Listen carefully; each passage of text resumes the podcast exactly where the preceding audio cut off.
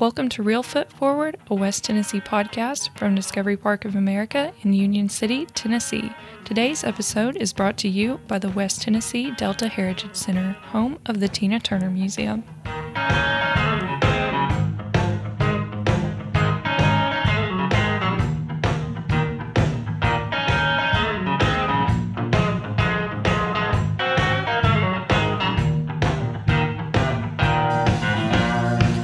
Thank you, Emily. Welcome to Reelfoot Forward, a West Tennessee podcast where we explore the history, the people, and the culture of our home here in West Tennessee. I'm your host, Scott Williams. Okay, Emily, before I introduce today's very special guest, what is something you've discovered this week here at Discovery Park of America? Here at Discovery Park, we have a pretty extensive military gallery, and we feature things from World War II. And I found out that we have two displays of replicas of two of the atomic bombs dropped during the war called Little Boy and Fat Man. I didn't know their names. Oh, there you go. See, a lot of people do. uh, If you take somebody through that gallery, they're going to ask about that. So today's uh, guest is so special. This is uh, Bill Allen, we're going to be chatting with today. Bill has a remarkable story of his experiences serving in the Navy as a medic during World War II, where he was part of D Day. Tell me a little bit about uh, where you grew up. I was born here in Murfreesboro. Went to school here, city school. Uh, played basketball, baseball all the way through high school. Uh, stayed here until I went into the Navy. Was gone three years. Came back to Murfreesboro, and been here ever since. What made you want to sign up for the Navy, or were you drafted? How did you end up in the Navy? No, I was drafted. I was 18. My birthday was May the 18th. And at that time, if you had a birthday 18 years old, you left. It didn't matter how much time schooling you had left. But I knew I was safe. And I stayed until I graduated from high school. 18th of May, I registered for the draft, graduated from high school, and was 18 years old all the same day. Uh, did you have any idea where you were headed? No, we caught the train here at Murfreesboro, headed towards Chattanooga. Uh, we got off in Chattanooga, went to Fort Oglethorpe, spent three or four days there, went into building for interview. I talked to some army officer. He asked three or four questions. He said, You go that group right over there. I said, Yes, sir. I got over there and come find out he'd put me in the Navy. And I thought I was in the Army. So that's how I got into the Navy. But uh, we left Chattanooga then, rode, oh, left Chattanooga, if I remember correctly, 10 11 o'clock in the morning. Got into Knoxville late that afternoon, uh, headed straight on, rode all night, got into Washington, D.C. the next morning. We got off and had breakfast and back on another train. Kept going on through Baltimore, on up just before we left Maryland, a town called Port Deposit. Possibly you've heard of it. Uh, but actually, where we got off the train was a little, I didn't see anything except a train station, but called Perryville. And that was Bainbridge, Maryland, was where I took boot camp. We was there, oh, about seven weeks from the time we checked in to the time we graduated. And boot camp was over. If I remember correctly, I think it was 120 in our company. About half went straight to sea. About half of us got a service school.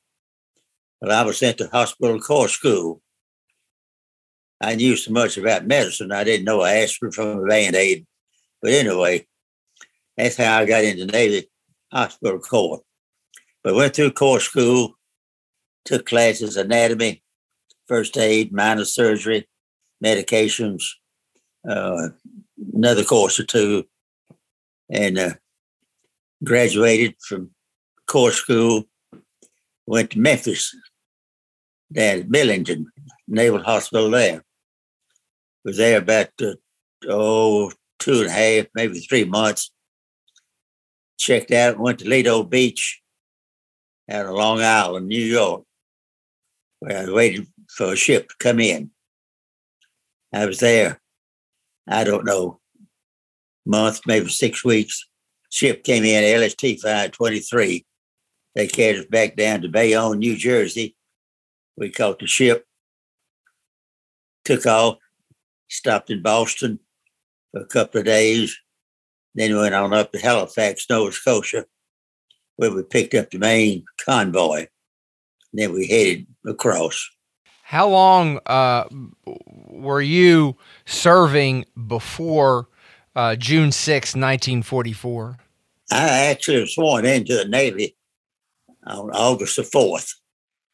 D Day was June the 6th, 1944, but I was sworn in 43 in August. So, uh, what is that, nine, ten months before the invasion. Now, we landed in Plymouth, England, I believe on April 15th, but we spent uh, close to a month in and out uh, Falmouth, Weymouth, Fowey, any number of those little towns on the southern coast. Of, we left the ship, the medics did, for two weeks of chemical warfare in case they used gas.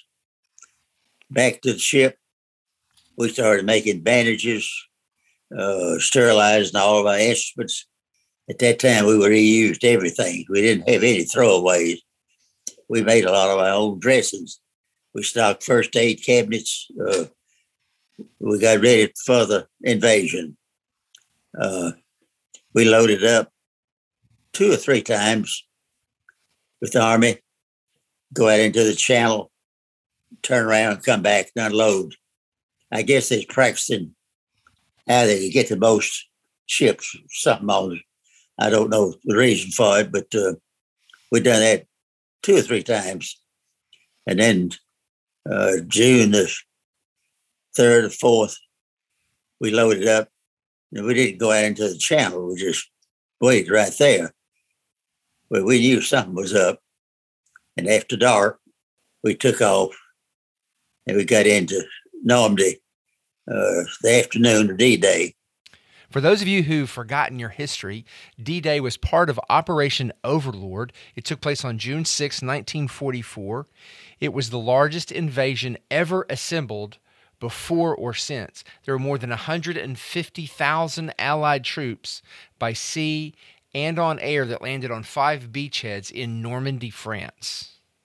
We weren't able to actually hit the beach. Now, I was on LST, which is a landing craft. I'm assuming that you know about a landing craft. Mm-hmm. It goes into the beach and opens the ramp doors, lets you ramp down, you load and unload on dry land when the tide's out. When the tide comes back in, you have to be ready to shove off. But anyway, we got in there uh, Omaha Beach on D Day afternoon. We couldn't hit the beach because it hadn't been secured. We had to anchor out in three or four feet of water. We opened the bow doors, let the ramp down, started unloading. I saw the foot troops with those heavy backpacks go down that ramp, lose their footing, drown right at the end of the ramp. I saw foot soldiers that made it into the beach half dozen to a dozen steps, 15, 20 steps at the most. Step on a landmine, life was over. We brought some back that we carried over. They were well, happy, good shape. We carried them in, dead when we brought them back. Mm. This was war. This was memories that are still very strong.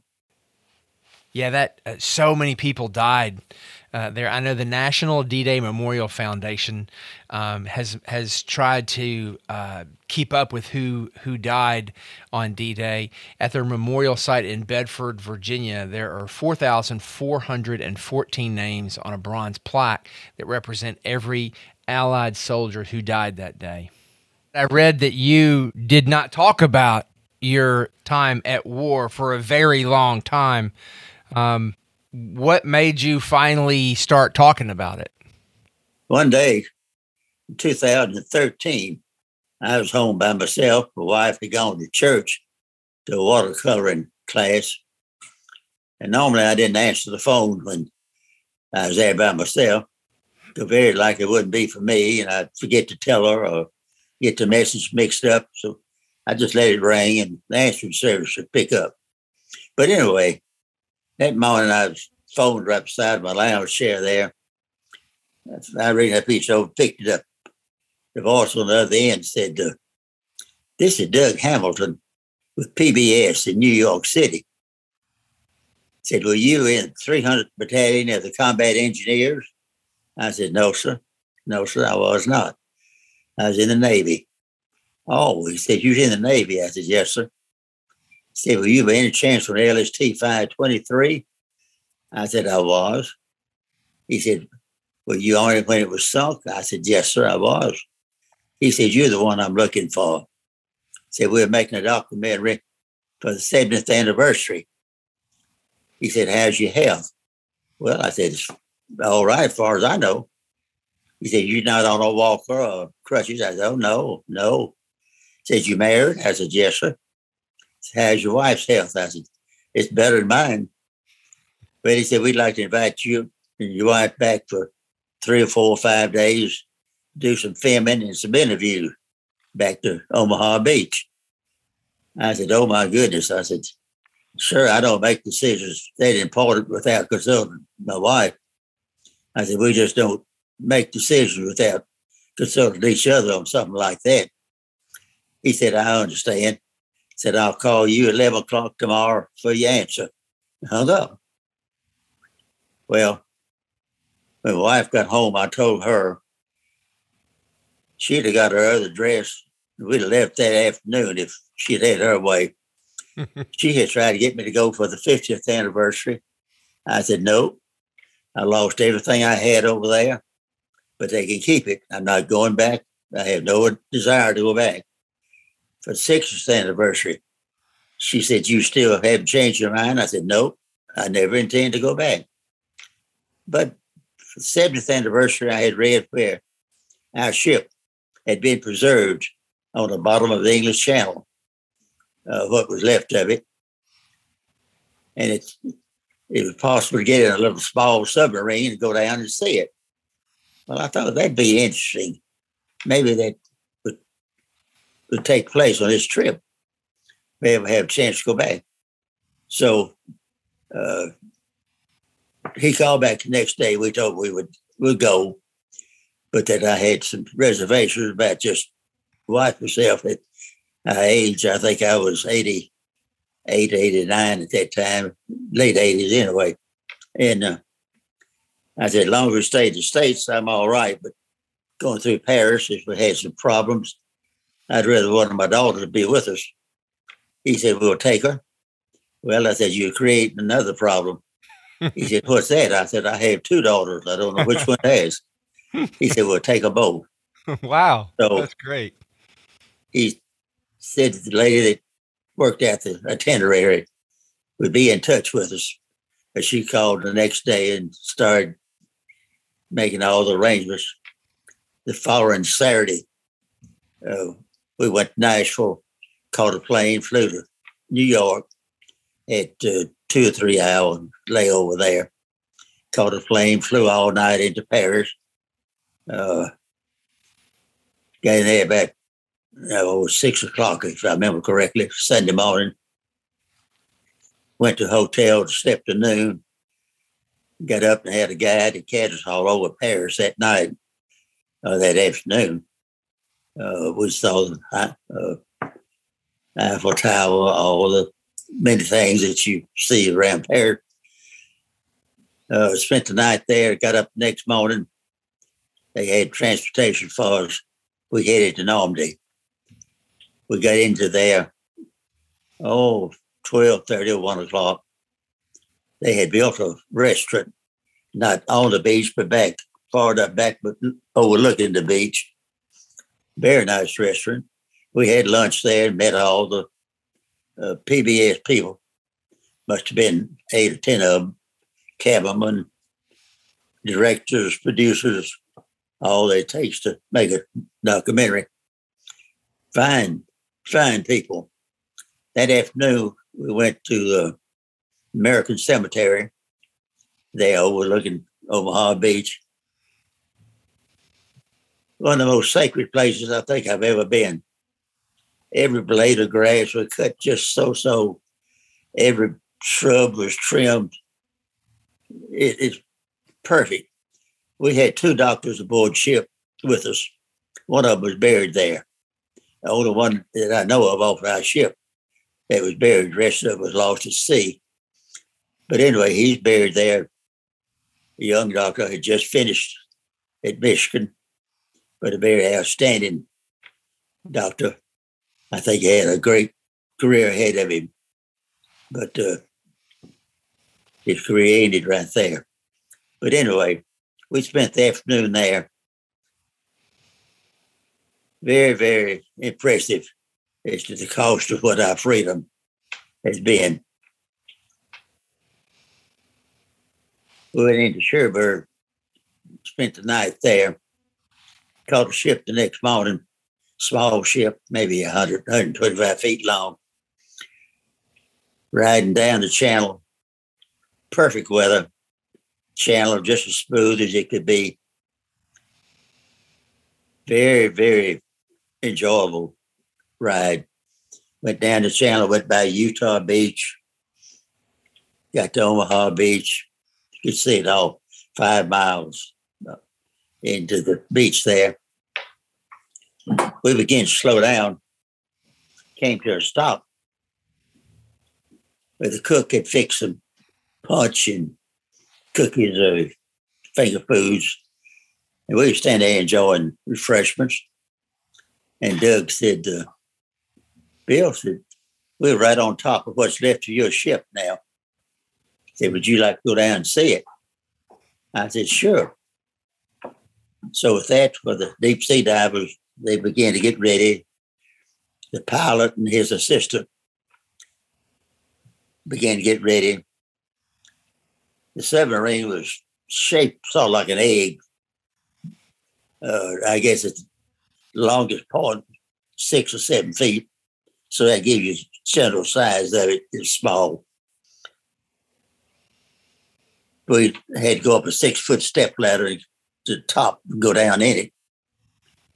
They closed the hatch, lifted us over into the water, and we began to go down. Went to the bottom of the English Channel. There's our ship at about a 45 degree angle, wedged into the sand. we went around and around and up and over it. I saw where I had jumped from. I saw a lot of things that brought back many memories. The assistant pilot was a young boy named Andy Sherrill. Andy was one of the finest young men I've ever met. He kept talking to me the whole time we were down, asking questions we had a great conversation. But I saw many sights that uh, had a very deep meaning to me. After a while, we began to just see the same thing over and over. I told the pilot, I said, Well, I believe I'm ready to go up. We just see the same thing. He said, Yes. He said, You're right. But he said, Now, this is your trip. We'll stay down as long as you want to stay. Well, I said, uh, I don't see in staying any longer. I think we've seen everything. We started coming up. They got us out of the water, back onto the boat. I thought we'd been down 30 minutes at the very most. We'd been down an hour and 15 minutes around the bottom of the English Channel, just looking. Great experience, one I'll never forget. I bet. And and they interviewed you for that documentary. You got to tell your story and they recorded it, right? The name of the documentary is D Day's Sunken Secrets. It is still available, I think. I'm not for sure. It is. I watched it last night. Oh, you did? Yeah. All two hours of it? Yeah. So it's a, it's it's a it's a great program, and I know um, having hearing firsthand from people like you that were there, um, I know is very important. You know, as we remember war and the the horrible things that people like you had to go through. Well, that was the beginning. People locally around here began to ask me, would you come tell your story to us? Sunday school classes, uh, civic clubs, uh, things of that type. I said, well, I'll do the best I can. And it just got started. And since then, I have done quite a bit of speaking. I had one church over at Mount Juliet, not too far from here. I went and spoke. A couple years later, they called me to come back. I said, Well, my story is still the same. It hadn't changed. I've told it once. They said, Yeah, but our congregation wants to hear it again. Well, I went back, and that time they had that church packed and jammed. And, uh, but I've been received far more than what I deserve. Dad Sure. can comment on this. I believe that uh, at the time, I remember him. You, the question was, what made him start talking after all of those years of not talking? I think his uh, his concern for our country right now. Uh, I think he is concerned that this is not being taught to the younger generation, and he decided that uh, perhaps to get this information out and make this younger generation appreciate what our history is like I think that prompted him to start speaking up as well. Am I right, Dad? That's that's very correct. It uh, just irritates me that we have taken God out of our schools. And if I was from another nation somewhere, complained about something, would get attention. But I'm American, help fight to save our freedom. And now when I go by schools, I have to see a police car sitting there. That that grabs me. But you think that our leaders care what I think? None whatsoever. And if I can talk and convince one person that our freedom is the highest priced thing this nation has ever bought, then all my effort will be worthwhile. Tell tell me a little bit. You you talked about your ship sank. Tell us about um, how that happened and what you remember about that. We were on our fourth trip in. It was 11, 11.30 in the morning. We were supposed to beach about 1. The tide would, would be in about 1. So we anchored out five miles from the beach, Omaha Beach. Had lunch. I came out of the galley, walking down the side of the ship along the rail up towards the bow. A couple of soldiers standing there talking, and I don't know. I just stopped. We started a conversation. We talked a few minutes. One of them said, This is our truck right here. Let's just get in and sit down. So the three of us did. We hadn't much more than got in that truck. I know it wasn't three minutes till we hit this mine. We had hoisted anchor, turned and taken our position to go into the beach. And just as we passed over a big, large swell. This was June the 19th, the beginning of that three day storm, if you're familiar with that. Water was very rough. We passed right over, a swell went out, we dropped down and hit a mine that had been placed there for a destroyer or something drew a lot of water. There was no competition for that mine. It blew ship completely into the bow went one way, the stern went the other way. I was in this truck. The debris began to fall down. I'd have been crushed or, or certainly hurt by falling debris, if nothing else. But I was protected from that truck. But when the debris quit falling, I got out. The soldiers would, I never saw them. I don't know whether they made it or not. I doubt it. But I walked around, I'm standing there. I'm a poor swimmer. I had a choice. I had it, I want to drown. Start swimming or stay on the ship and go down. I'm standing there debating, and just back what I thought was the last seconds, I heard somebody holler, Bill, Bill.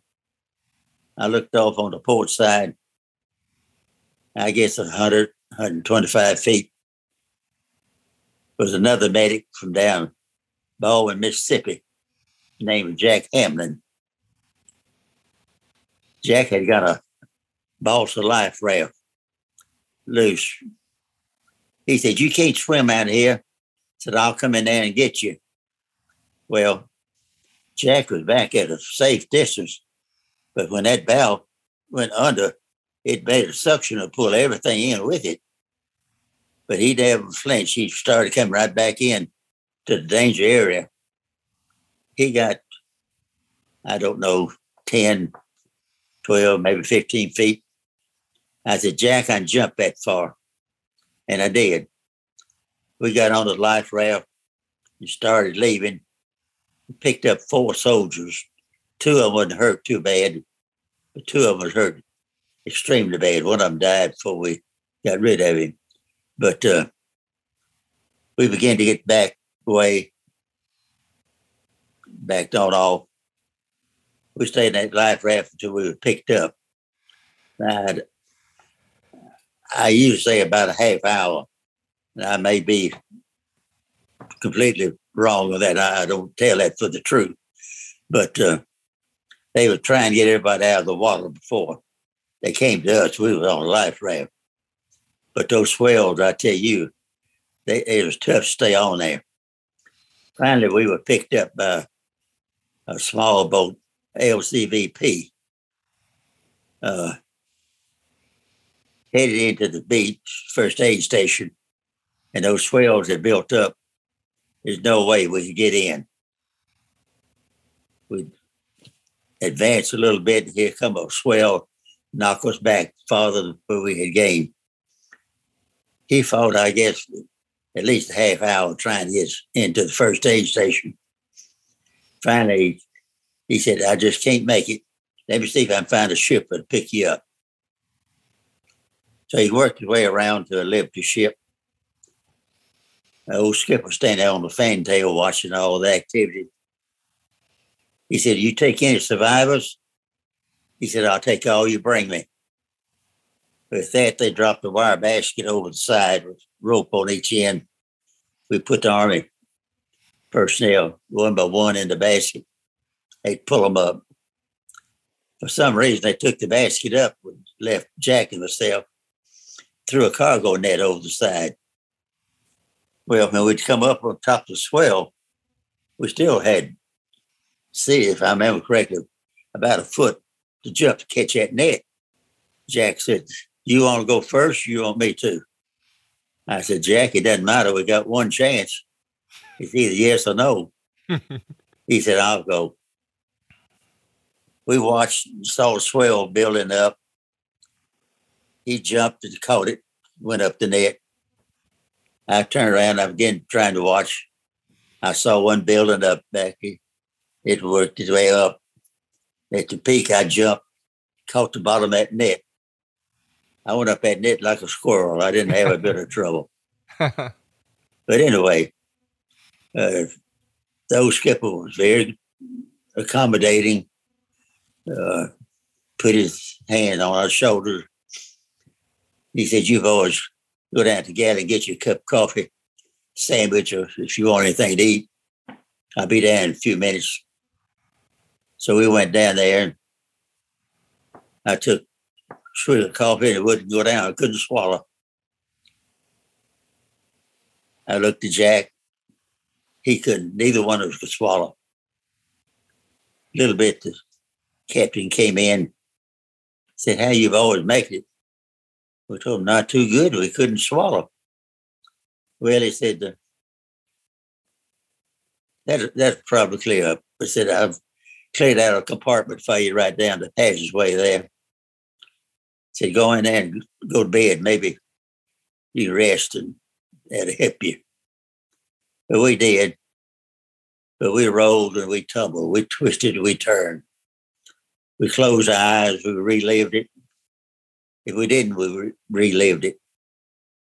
Sometime after midnight, I rolled over. Jack said, Bill, you wake. I said, Jack, I think I'll never go to sleep again.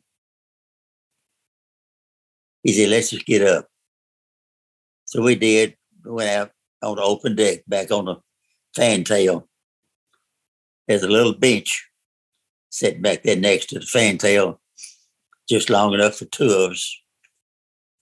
We took our seats on that bench. Battleship over here behind us, firing. Germans over here firing back and forth. We was watching tracer bullets. I got thinking about those that I had seen and knew was dead. Even while I'd ask Jack, you know anything about so and so? Yeah, I saw him. He's dead. I'd been raised in Sunday school. God was good. God to take care of you. And, you know, Sunday school. What I had seen and gone through, it's hard for me to believe that a God would allow. But later on, I found convinced that wasn't God's doing, that was man's doing. God created the perfect world. Man is the one that's causing trouble. But anyway, I thought, well, maybe I'm an atheist. But still, that life raft appeared right there at the last second. Was that luck? Good time be lucky. I thought about somebody else that had been killed. But then I thought about being in that truck where the debris didn't hit me. Was that luck? That ship stopped long enough for me to get off and get to that raft. Was that luck? I sat there big part of the rest of the night, sometime before dawn, on the morning of June the 20th, 1944, on the far side of the world. No chaplain, no minister, no Sunday school teacher. I finally convinced myself that luck hadn't carried me that far. It had to be a power far greater than love. It was God. Why do you think it's important for us to all hear these stories and to know what happened then when it happened so long ago? Why is it important for us to remember historical things like this? I think our freedom is the most expensive thing this nation has ever bought, outside of ships and planes and army equipment and ammunition.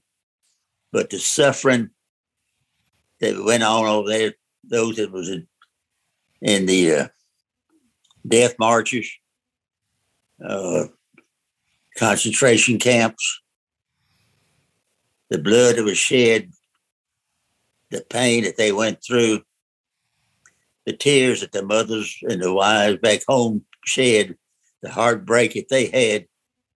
When you figure all that into the price of our freedom, it's the most expensive thing we have ever bought.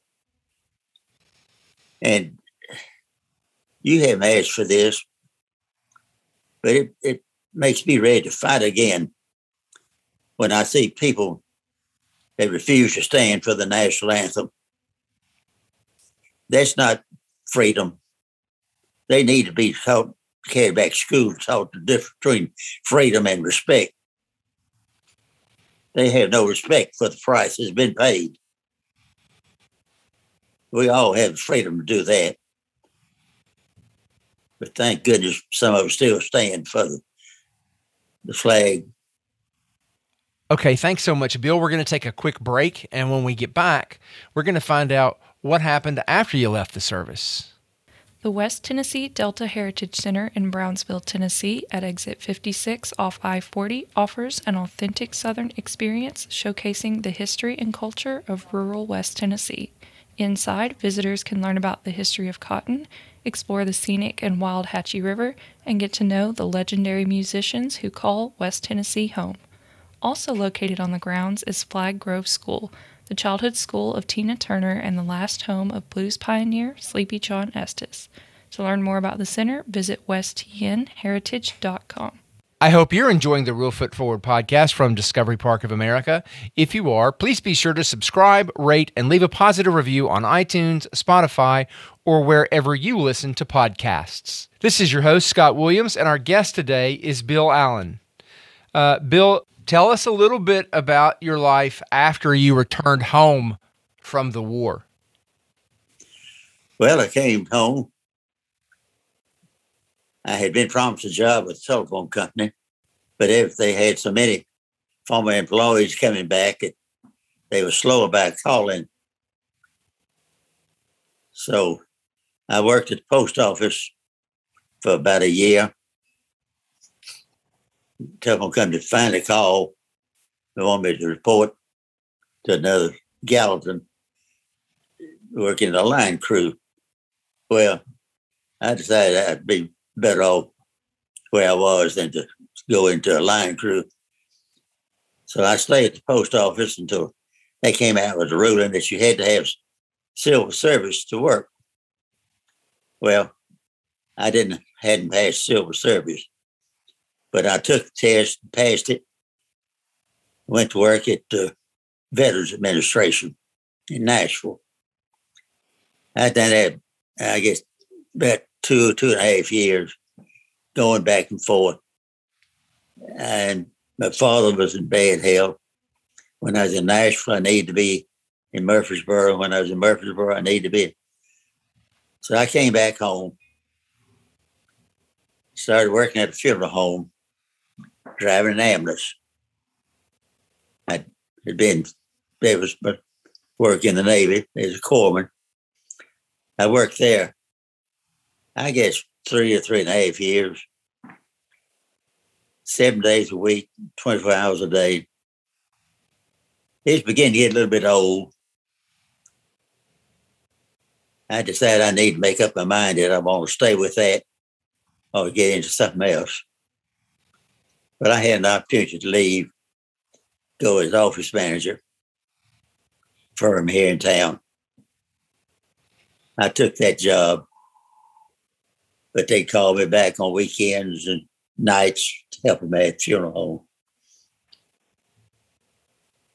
I stayed as office manager there for two, three years. I had a chance to go with Murfreesboro Electric Department. Well, benefits were good and uh, money was a little better. So I made a change. Started out in charge of the warehouse, soon made purchasing agent, wound up as superintendent of general services. 32 years there, of course, for electric department. I retired, stayed off 10 years. Wife and myself, we traveled. We went to Hawaii, went to Alaska, all up in New England, all out west, Seattle, down the coast. Uh, caught the Amtrak, rode out to Portland, Oregon one day, rented a car and drove down to San Francisco. Took us four days. We enjoyed life. The man that owned the funeral home had died and his son had taken over. He kept asking me to come back and help him. Finally, he called one day. He said, Look, said, I have got to have more help and I can't find anybody. Won't you please come back and help me? Well, I said, I'd be a poor person not to help you if I could. What's the least I can do? Said, if you just work two nights a week. Well, I said, I'll do that for you. Well, it lasted less than a month. I went in one afternoon, the boy said, I need you to go with me. I said, sure. We'll go out and get in a funeral coach, go to Nashville, pick up the lady at the hospital. And started making pickups. It wasn't a month later. Can you help us on a funeral tomorrow afternoon? I said, Yeah. Well, I was back in full time before I knew it. I spent 15 more years out there at funeral home. I worked a funeral on my 91st birthday. but uh, I went on death call one night soon after that. And I had then fell away over 400 pounds. And I decided that was time to quit. I, I made one trip too many. I got back, pitched my key on the desk. The owner said, What's that? I said, That's my key. You got it. He said, That's your key. He said, You keep that as long as you live. so I still have a key to the business. but uh, it's a souvenir now more than anything else. But he's dead now. But uh, that's been my, my life was 32 years really with electric department. And uh, really from the beginning to the time I end, it spanned over about 65 years, part time, full time, on call, just whenever they needed me. So uh, that's been my my life since I've been back home. And I know you've got a big family. Well, I have a wife. I have two daughters. I have uh, four grandchildren. Right now, I have uh, about six and a half great grandchildren. so uh, that's been, and I have a couple of nieces that live down Jackson, Tennessee. Well, one of them lives Jackson. The other one has left. She lives in Tacoma, Washington now, but uh, I still have a daughter that lives in Jackson, Tennessee. So uh, that's pretty well my family. I had one brother growing up, and uh, he died in uh, 2013. I went down. He had been bedridden, bed health for oh about a year. We were down, I think, on a Saturday. See him, and uh, I tried to talk to him about the end, and he said, "Bill said, I just don't want to talk about it." And I said, "I can understand. That's okay." But after I left, he told my niece, he said, I don't know why. I said, Bill was right. Said, we need to talk about some things. But said, when I die, you call Bill and tell him, come get me, take me back to Murfreesboro. The following Saturday, about seven o'clock, Saturday morning, she called me. He died in his sleep during the night. But uh, I did. I went to Jackson and got him carried back, brought him back here in Murfreesboro. Ten weeks to the day later, my niece called me. Said, Uncle Bill, mother just passed away. Can you come get her? I said, I'll be there in about two and a half hours. So they both are back here now. And uh, but that's basically been my family. That's great. Well, I know that you are coming to speak here at Discovery Park. We're excited about that. Um, are you? Uh, have you been to Discovery Park before? Just before the virus hit, the state Tennessee employees. Uh, I don't know where it was all. Uh, just I know the man that carried me down was a trustee here, and uh, but they the state had a meeting, one in Union City one here and one in Oak Ridge. And he arranged me to speak at all three of them. And we went down one afternoon, spent the night, and I spoke the next morning, I believe it was. No, I spoke that afternoon. And we spent the night and then came back the next day. But I have been there to the ball. You got a great attraction there. Thank you. We're we're looking forward to having you again, and on behalf of all of us, thank you so much for your service and thank you for continuing to share your story. Well, you're more than welcome. I hope I'm not ever bore anybody, but uh, and I don't ask to speak, but if I, anybody wants to hear it, I don't mind telling them. but uh, look forward to seeing you. Thanks to all of you listeners who have joined Bill, Emily, and me today at Discovery Park of America. Our mission here is to inspire children and adults to see beyond. To plan an experience here for you and your family, visit discoveryparkofamerica.com.